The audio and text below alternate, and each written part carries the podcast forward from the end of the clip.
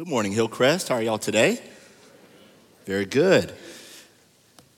Greetings to those who are joining us online. So grateful that you are tuning in with us. And for those who are here in the house, so great to see you. You know, there's no place I'd rather be on the Lord's day than in the Lord's house with the Lord's people. Anybody agree with me? Let's open the Lord's Word today. We'll continue in a series of messages that our pastor started a couple of weeks ago in what is chronologically the first piece of correspondence ever written in the New Testament the letter from James. It is full of wisdom, full of everyday living wisdom, practical theology. We're calling it grassroots theology. And if you recall from a couple of weeks ago when Pastor Jim introduced this series, he said James will touch on and really focus on five key themes throughout this letter the theme of trials, the theme of speech, how we, how we talk, wealth, mercy, and prayer. And it's that final one that we'll turn to today, the subject of prayer. We'll spend some time looking at that today. James has a lot to say about it, and I believe we need to hear it. And so our text today is James chapter 1. We'll look at verses 5 through 8 together. If you want to follow along in a printed copy, the Pew Bible in front of you, that will be on page 950. It's in your sermon guide. It also will be on your screen there. And if you wouldn't mind, please join me in standing as we honor God's word and we read it together. It is infallible, it is inerrant, it is inspired by God. This is God's holy word. James 1 5 through 8. If any of you lacks wisdom, let him ask God, who gives generously to all without reproach, and it will be given him. But let him ask in faith, with no doubting. For the one who doubts is like a wave of the sea that is driven and tossed by the wind. For that person must not suppose that he will receive anything from the Lord. He is a double minded man, unstable in all his ways. Let's pray. Father, this is your word, and we are your people. We believe your word when it says to us so clearly if we lack wisdom, we need only to ask. And so I do this morning. Please give me wisdom to understand your word. Please give us wisdom to believe your word, to live it out in our lives in a way that makes a difference, not just for us, but for everyone around us. Give us a good few minutes in your word as we consider it this morning. We pray in Jesus' name. Amen. Amen. Please be seated. One of the most useful tools in the human language is the question, specifically the request. You're sitting around the dinner table at Thanksgiving. You ask, Would you pass me the macaroni and cheese? Or the question that my wife loves to ask me Will you take out the trash today? I get that one a lot. You know, there was a day when I asked her a very important question. Uh, we had gone to visit my parents who lived in Starke at the time between Gainesville and Jacksonville. And we were on our way back. We were going to go back to Pensacola. And it's customary for our family, whenever someone does interstate travel, to gather around together and we say a word of prayer for travel mercies, is what my dad calls it. And so we did. And I got my Bible and I read a passage from Ephesians chapter 5 this beautiful passage about Christ and the church being reflected in this relationship between the husband and the wife. Crystal had no idea what was coming. And then I got down on one knee and I said to her, Crystal Bonham, will you marry me? Uh, and she said yes. And the rest, as they say, is history. You know what's noteworthy about that question, that particular question, though? More and more people these days are asking it only to get the heartbreaking response of no. Time magazine gave a report a few years back that examined five reasons, the top five reasons the survey did, of why people say no when asked the big question the question, Will you marry me? This company surveyed 2,144 American residents who were 21 years or older who had previously rejected a marriage proposal. And the participants didn't have to choose just one specific reason, but They gave all the factors that contributed to their rejection. And here are the top five reasons. I'll go in ascending order. Number five, they're scared of the commitment. Number four, they lack trust in the relationship. Those are pretty good reasons. But listen to the top three poor wording of the proposal. How do you mess that up? Number two, poor ring choice. 53% people said poor ring choice. And the number one reason, according to this survey, the number one most reported reason why people said no was unromantic proposal setting. Think about that. 2,000 people, over 2,000 people surveyed, and two thirds of them said the proposal setting was a factor, and they're saying no. Guys, I hope you're taking note today. My point is this there's a trend of people who are saying no to this particular question for the slightest and most trivial reasons. And yet there is a request to which our God never says no. There is a big question that we can ask where the sovereign Lord of heaven and earth will always answer with yes. And this passage today is the key that unlocks the door to hearing yes from the giving God.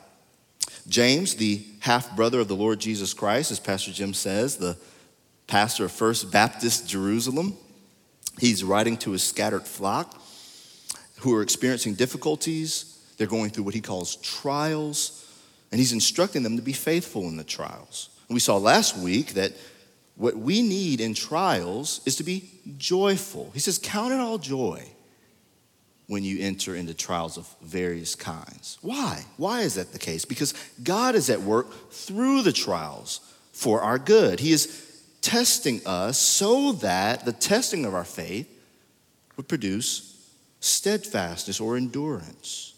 And if you look at the end of verse 4, James gives us the purpose for that testing. He says, Let steadfastness have its full effect so that you may be perfect and complete lacking in nothing. And then he follows up in the next verse if any of you lacks wisdom, let him ask God. And this is very instructive for us. The fact that he goes from trials to wisdom teaches us something very important. But just to reiterate from last week, something that I think we all need to be reminded of we all go through trials. I believe it was Charles Stanley who said, and said rightly, you're either in a trial, you're coming out of one, or buckle up because you're about to go into one. Trials are very common to our experience. Whether they're physical or relational, emotional, vocational, they happen at work. But he goes from talking about trials to talking about wisdom, and that teaches us that what we need more than anything else in a trial is we need wisdom from God to endure the trial, to persevere through it. And the good news of the gospel is that because of who Jesus is and because of what Jesus has done for us, we have access to God the Father who loves us.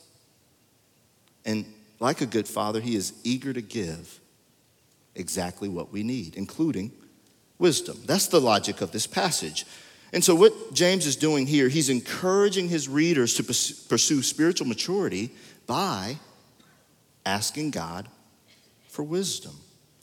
And from that, I derive the main point of today's message. It's this it's the essence of the sermon in a sentence. Ask the giving God.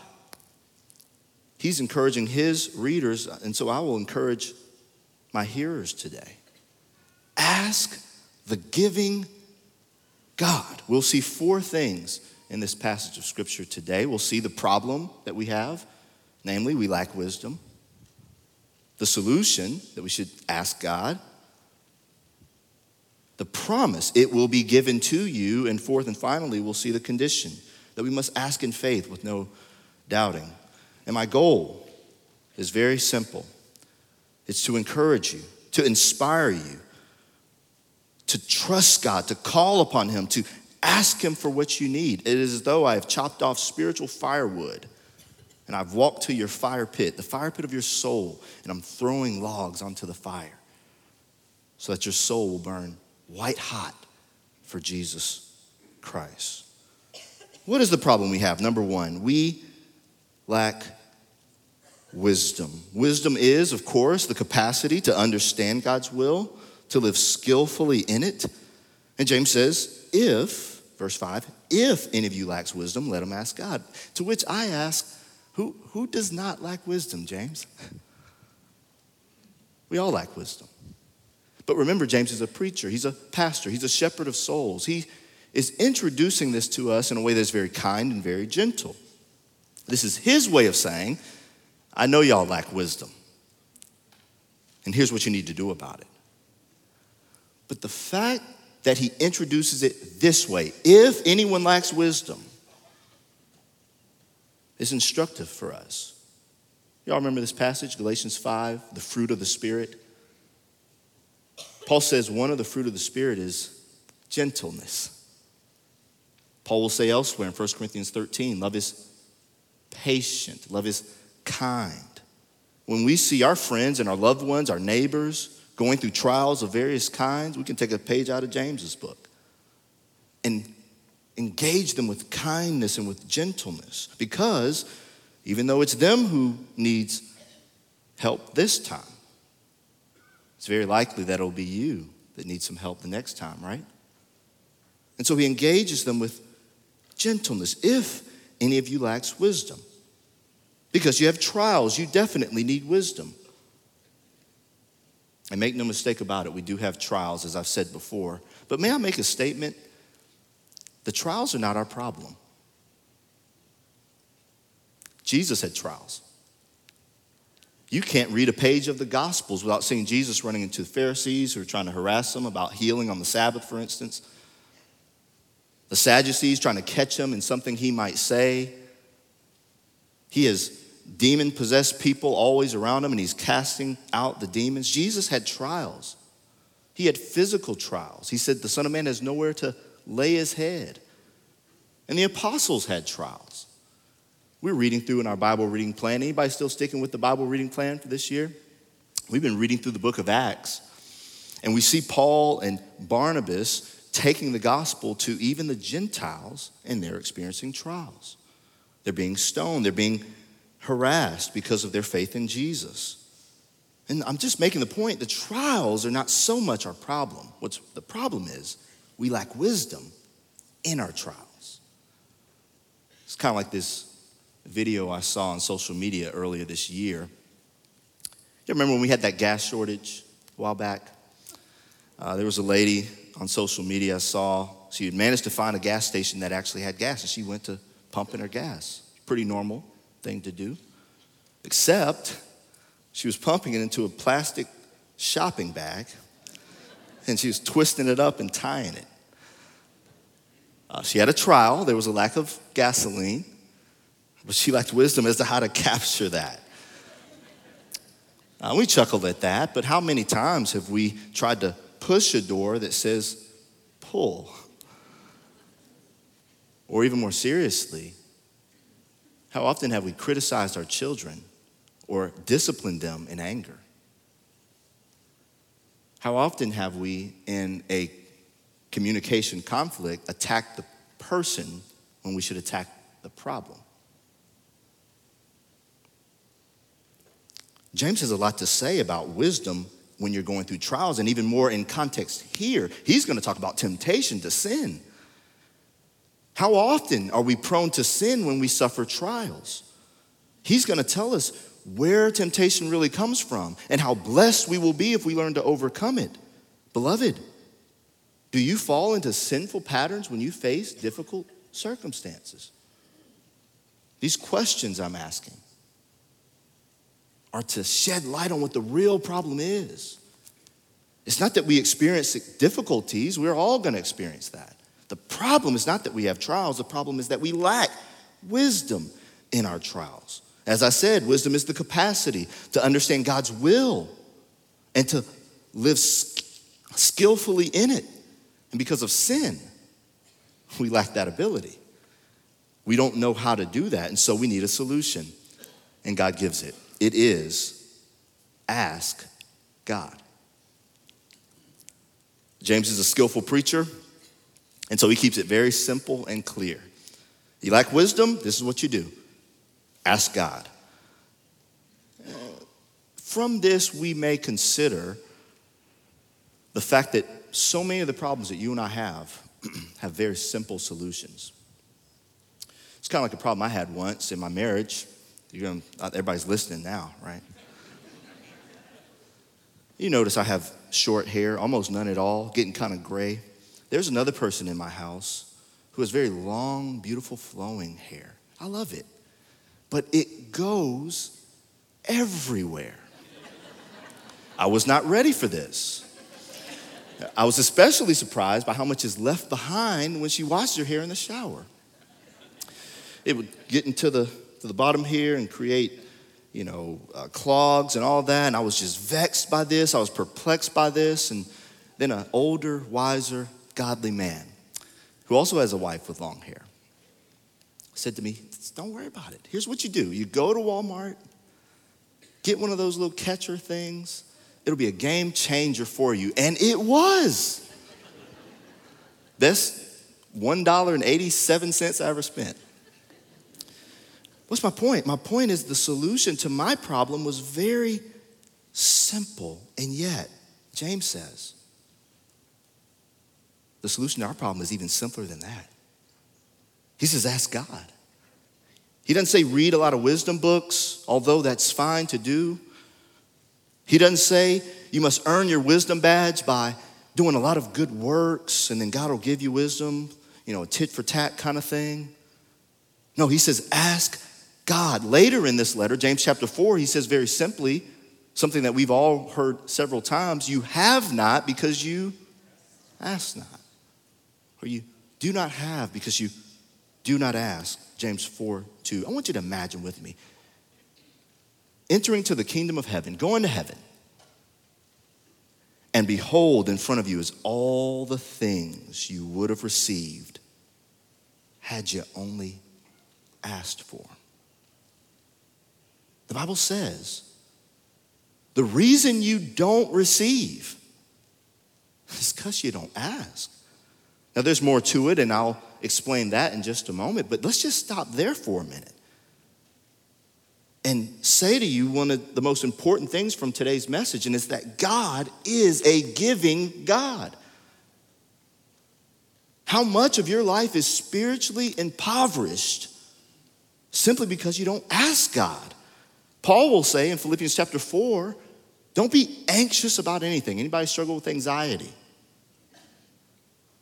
He says, but in everything, by prayer and supplication, with thanksgiving, let your requests be made known to God, and the peace of God, which passes all understanding, will guard your hearts and your minds in Christ Jesus. We need wisdom. Anybody here willing to admit you need peace that surpasses all understanding? Then let us ask God. Let us let our request be made known to him. As the hymn writer said long ago, oh, what peace we often forfeit. Oh, what needless pains we bear, all because we do not carry everything, everything, everything to God in prayer. And notice with me also, this may come as a shock to you. James does not say, seek out a group of people who will teach you to be wise and ask them. I know you're shocked to hear me say that. Uh, listen, what has two thumbs and loves small groups? This guy. You'd be hard pressed to find someone at Hillcrest who loves connect groups and growth groups and discipling groups more than me, but, but James doesn't say, go find a, a group on wisdom and you'll learn to be wise. Now, I do want to be clear. There's several passages in the Bible that tell us walking with wise people will lead to wisdom, right? The Bible says, as iron sharpens iron, so one man sharpens another. There's several passages in Scripture that teach us to get in groups and to do life together and all that. I don't want to demean any of that. I'm talking about a matter of priority here. What comes first? If you ask James, what is the first thing you do if you need wisdom? He says, ask God. That's what you do first. We got to put first things first. He says, ask God. And the reason why that's important is because this is a directive to pray to the one who can give us what only he can give us, which is wisdom. This is the God of Abraham, Isaac, and Jacob. This is Father, Son, and Holy Spirit. We've just been singing about who our God is today. And the one who spoke all things into existence looks at you and looks at me and invites us and beckons us. He summons us to, into his presence to ask him for the things that we need. This is why Jesus will say to his disciples in Matthew chapter 7 Ask, and it will be given to you. Seek, and you will find.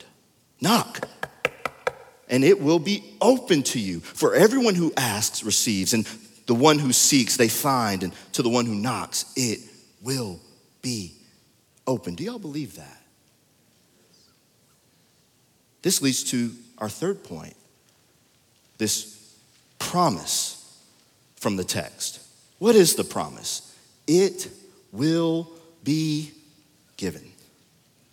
The promise you just heard from the lips of our Lord Jesus Christ, Matthew 7, I just read it, is repeated by James here in our passage today. Look at James chapter 1 verse 5 again. He says, "If any of you lacks wisdom, let him ask God, who gives generously to all without reproach, and it will be given him." I love this. James literally says, "If any of you lacks wisdom, let him ask from the giving God." The verb is used as a descriptor, it's used to modify the noun. This is grammar. I love it. He's not just God that we ask. James says he is the giving God. He always gives. This verb is not past tense. He gave before, he certainly did. It's not even future tense. He will give one day, maybe. No, James puts it in the present active participle, continuous action. He is the giving God. He continuously gives. It's his very nature to give, it's his character to give. He constantly gives. He is always giving to those who are always asking. If you forget anything I say today, don't forget this. Our God is a giving God. Some of you may be listening today and you've, you doubt that. Maybe you've been disappointed by others. Or maybe you've been tempted to believe that God will withhold some good thing from you. Or that to follow Jesus will mean you have to live a life that's miserable and awful, devoid of any joy. May I just tell you, that's not the God of the Bible. The Bible is so clear that when we pray to God, He never replies to us, Come back tomorrow. Maybe I'll be the giving God tomorrow. Today I'll be focused on something else. No, He is always, eternally, the giving God. And I'm holding up to you this one infallible, eternal truth that the God of the Bible is the giving God, and there is no reason for Him to give us anything. I want to take a moment to magnify the grace of God. This concept that God is gracious. The fact that He's giving ought to make us stand up and applause because He doesn't owe us anything except wrath, condemnation for our sins. Am I right? We've fallen from grace. And yet, the Bible says so clearly, John 3:16, for God so loved the world that he gave his only begotten son. God the Father gave God the Son as a sacrifice for sinners. We didn't ask him to do it. We didn't even know we needed him to do it. And yet the Bible says in Romans 5 8, God demonstrated his love toward us in that while we were yet sinners, Christ died for us. I'm just here to tell you God is a giving God. We see this in the Old Testament as well with Solomon, a young man, son of David, actually an ancestor of the Lord Jesus Christ by the flesh. He was between the ages of 13 and 19 when he took the throne, and the Lord appeared to him with these words 1 Kings 3 5. Ask what I shall give you, which is basically pulling up to a teenage boy and saying, Ask for it and it's yours. Had he asked 99 out of 100, what would you hear? I want a Lamborghini. I want a billion dollars. Something like that. But not Solomon. Look at verse 9 of 1 Kings 3. Solomon said this Give your servant, therefore, an understanding mind to govern your people, that I may discern between good and evil. And the Bible says that it pleased the Lord that Solomon had asked this. And to this wise request for wisdom, the giving God said, Because you've asked for this, and you've not asked for yourself long life or riches or the life of your enemies, but you've asked for yourself understanding to discern what is right, behold, now I do according to your word. God gave him what he asked for. And in fact, if you read that passage, God gave him much more than what he asked for. He gave him riches and honor and so much more. What's my point? God delights to give wisdom to those who ask. Solomon is an Old Testament example. James is sitting before us in the New Testament. And he says in verse 5 of James chapter 1, verse 5, he says, if any of you lacks wisdom, let him ask God who gives how? Generously all without reproach. That word without reproach means not finding fault in a way that demeans someone. Have you ever known someone who is willing to give, but you got to hear about it too, you know? They'll give it to you, but they're going to give you a little criticism on the backhand as well for no extra charge. The Bible says God's not like that. He doesn't give and then give you a whole earful of why you don't deserve what He's given to you. No, for those of us who've experienced a parent like that, or a teacher like that, or a supervisor like that, I just want to tell you, God's not that kind of God. That's what James is telling us. He does not give in that way. He gives warmly, He gives eagerly, He gives without hesitation. He gives kindly.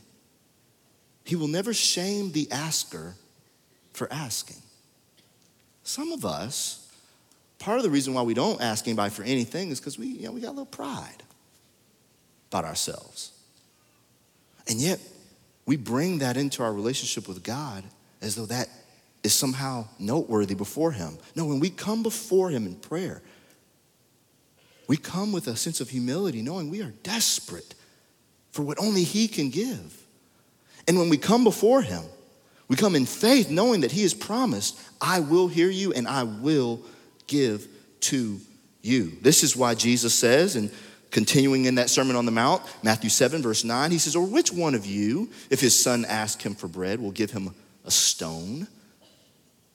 Or if he asks for a fish, will give him a serpent? If you then, who are evil know how to give good gifts to your children, how much more will your Father who is in heaven give good gifts to those who ask him? So we know our problem, we know the solution, we know even the promise, but there is a condition to the promise, and it is, in one word, faith. Look at verse 6 of James 1. He says, But let him ask in faith with no doubting. Verse 7 that person, the one who doubts, must not suppose that he'll receive anything from the Lord. He's a double minded man, unstable in all his ways. You know, there's some passages from the Bible, some promises in God's word that are unconditional. Jesus will say in Matthew chapter 5, for instance, verse 45, that God makes his sun uh, rise on the evil and on the good, and he sends rain on the just and the unjust. And in that culture where they're totally dependent on sunshine and rain, that's good news for even people who don't believe in God. You could be an atheist and you still receive the sunshine and the benefit of rain. That's an unconditional promise from God to just show that His goodness to us. But not every promise in the Bible is unconditional, beloved. Some promises, like the one right before us, is based on a condition, and we do well to take note of that. The giving God is also sovereign Lord, and He has the right to set the terms for His promises.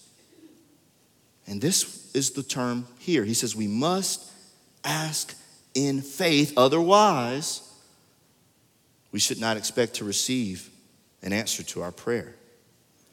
Now, we could do a whole message on what it means to ask in faith, at least four or five things, but I'll focus on one today.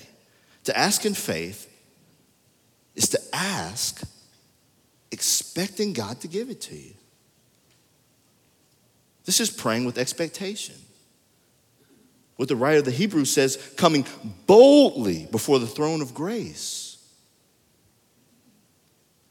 Now, I want to make a distinction here because sometimes people use terms like expectation, coming boldly. And if you're like me, you sometimes hear that and you think, maybe that's, is that similar to presumption, presuming upon God, almost as though He owes us something? I want to be very clear about what I'm saying, what I'm not saying. No, we come before God humbly, as I said before, and we pray according to the will of God. We don't come and ask God for things that He hasn't promised in His Word. We pray according to the will of God. But, beloved, we must pray according to God's will with expectation. Don't you agree?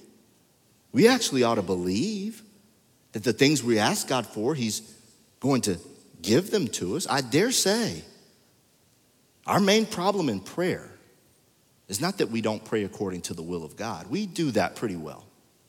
Our problem tends to be that we pray the will of God without expectation. We ask God for things, but in our heart, we really feel He's not going to give it to me. And we need to take a note out of James's book and learn from that. I've had the privilege of having somewhat of an eclectic Christian background. I stand before you today as a Southern Baptist minister by conviction, and I'm happy about that. Uh, but I was raised in a different tradition. Um, I was, believe it or not, raised Pentecostal. Amen. Had some Pentecostals in the room. All right.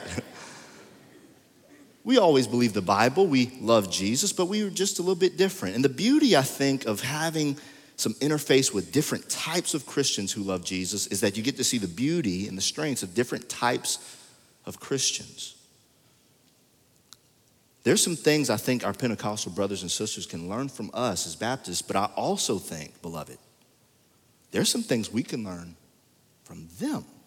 And here's an example of one. When a, when a Pentecostal prays for something, they believe God is going to give it to them. You know what I'm talking about? They pray with prayer and expectation, faith in God. Now, it's true, it's true that sometimes there's a name it and claim it, and I want to be careful. We ought not to ever do that. But our tendency is to react on the opposite end, and when we pray, almost give God an out. God, if you're up there listening, if you wouldn't mind, please I know you really don't want to, but I'm just going to ask anyway. Sometimes we pray like that. And I'm just telling you, if I'm reading James 1 accurately, that's not what we ought to do. Would you agree? There's no point to praying God's will if you don't expect God to give what you're asking. Even if you recognize you lack wisdom and you've resolved to ask God for it, and even if you go to, before Him in prayer with all the right words, if you don't believe Him, you're wasting your breath. This is what James says in James chapter 6 when he compares the doubter to a wave tossed by the wind. He says, For the one who doubts is like this they're like a wave of the sea driven and tossed by the wind. That person, that one who comes before God asking but doubts the whole time, must not suppose they'll receive anything from God. Unstable in all his ways. Double minded, he says. Waves are unstable like that, they fluctuate based on the wind conditions. If the wind conditions are rough, they're just all over the place, like it was when we were doing the beach baptisms. We were getting lit up by those waves. That's what a double minded person is like. It's to ask God with your mouth, but your heart's closed off from Him. It's to say, Lord, please help me with your lips, but your heart says, no, He probably won't. It's asking God with this side of my brain, but doubting God with that side of my brain. That's what He's talking about. And how do you get over that? Some of us struggle with this. Some of us are convicted by this because we struggle with this. Can I just tell you, James does not say the way you get over this is you deep down, you just dig deep down and you muster up some faith. No, what you do is you turn your eyes away from the circumstances. You turn your eyes away from the trials and you look to Jesus. This is what Peter did. He saw Jesus walking on the water. I want to walk on the water too. Everything Jesus did, Peter wanted to do it. If it's really you, Jesus, call me out there. And what Jesus say? Come on. And he walked on the water to Jesus until what? He, he took his eyes off of Jesus. He saw the wind and he saw the storm and he saw the lightning and he saw all the things going on around and he began to sink. And we're like that sometimes. We, are double minded because our focus is on something else. And I'm just going to say, like the hymn says, turn your eyes upon Jesus. My only option to give you to deal with this doubting problem is to look to who you're praying to. I made a big to do about this earlier. He is, may I remind you, the giving God. I shouldn't doubt that He's going to give to me when He Himself in His Word calls Himself the giving God. He Himself says, Ask and it will be given, seek and you will find, knock and it will be open to you. His heart is to give to me. So I need not doubt. I come before him recognizing he is who he says he is. I ask for things agreeable to his will according to his word. And I believe that I will receive exactly what I ask for in faith. This is what James is telling us to do. And, you know, James himself wasn't always a born again believer in Jesus. Did y'all know that? I was talking to my family last week. I, just muse with me for a minute. It must have been difficult. I'm speculating a little, but it must have been difficult being raised in a house with Jesus as your brother. Can you imagine that?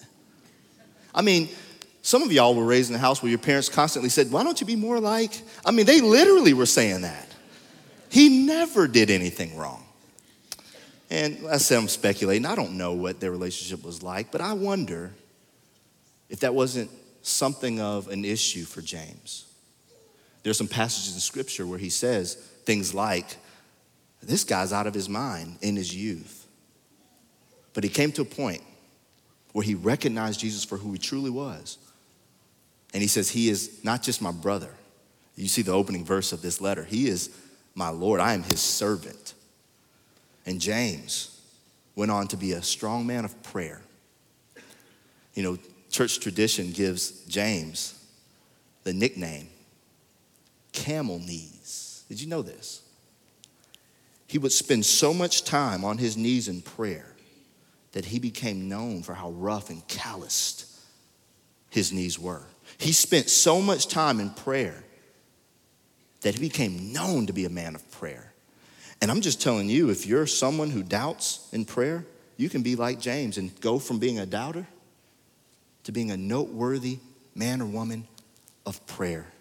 And I'd like to think that when James would get down on those rough, callous knees to pray for his people, to pray for his family, to pray for himself, to ask for wisdom, that he would bear in mind these words that I'll leave with you as I conclude today from the Lord Jesus Christ, his half brother, but also his Lord and Savior. Jesus said this, Mark 11 22, have faith in God. Truly I say to you, whoever says to this mountain, be taken up and thrown into the sea, and does not doubt in his heart, but believes that what he says will come to pass, it will be done for him. Therefore, I tell you, verse 24, whatever you ask in prayer, believe that you have received it, and it will be yours, beloved, on the authority of God's word.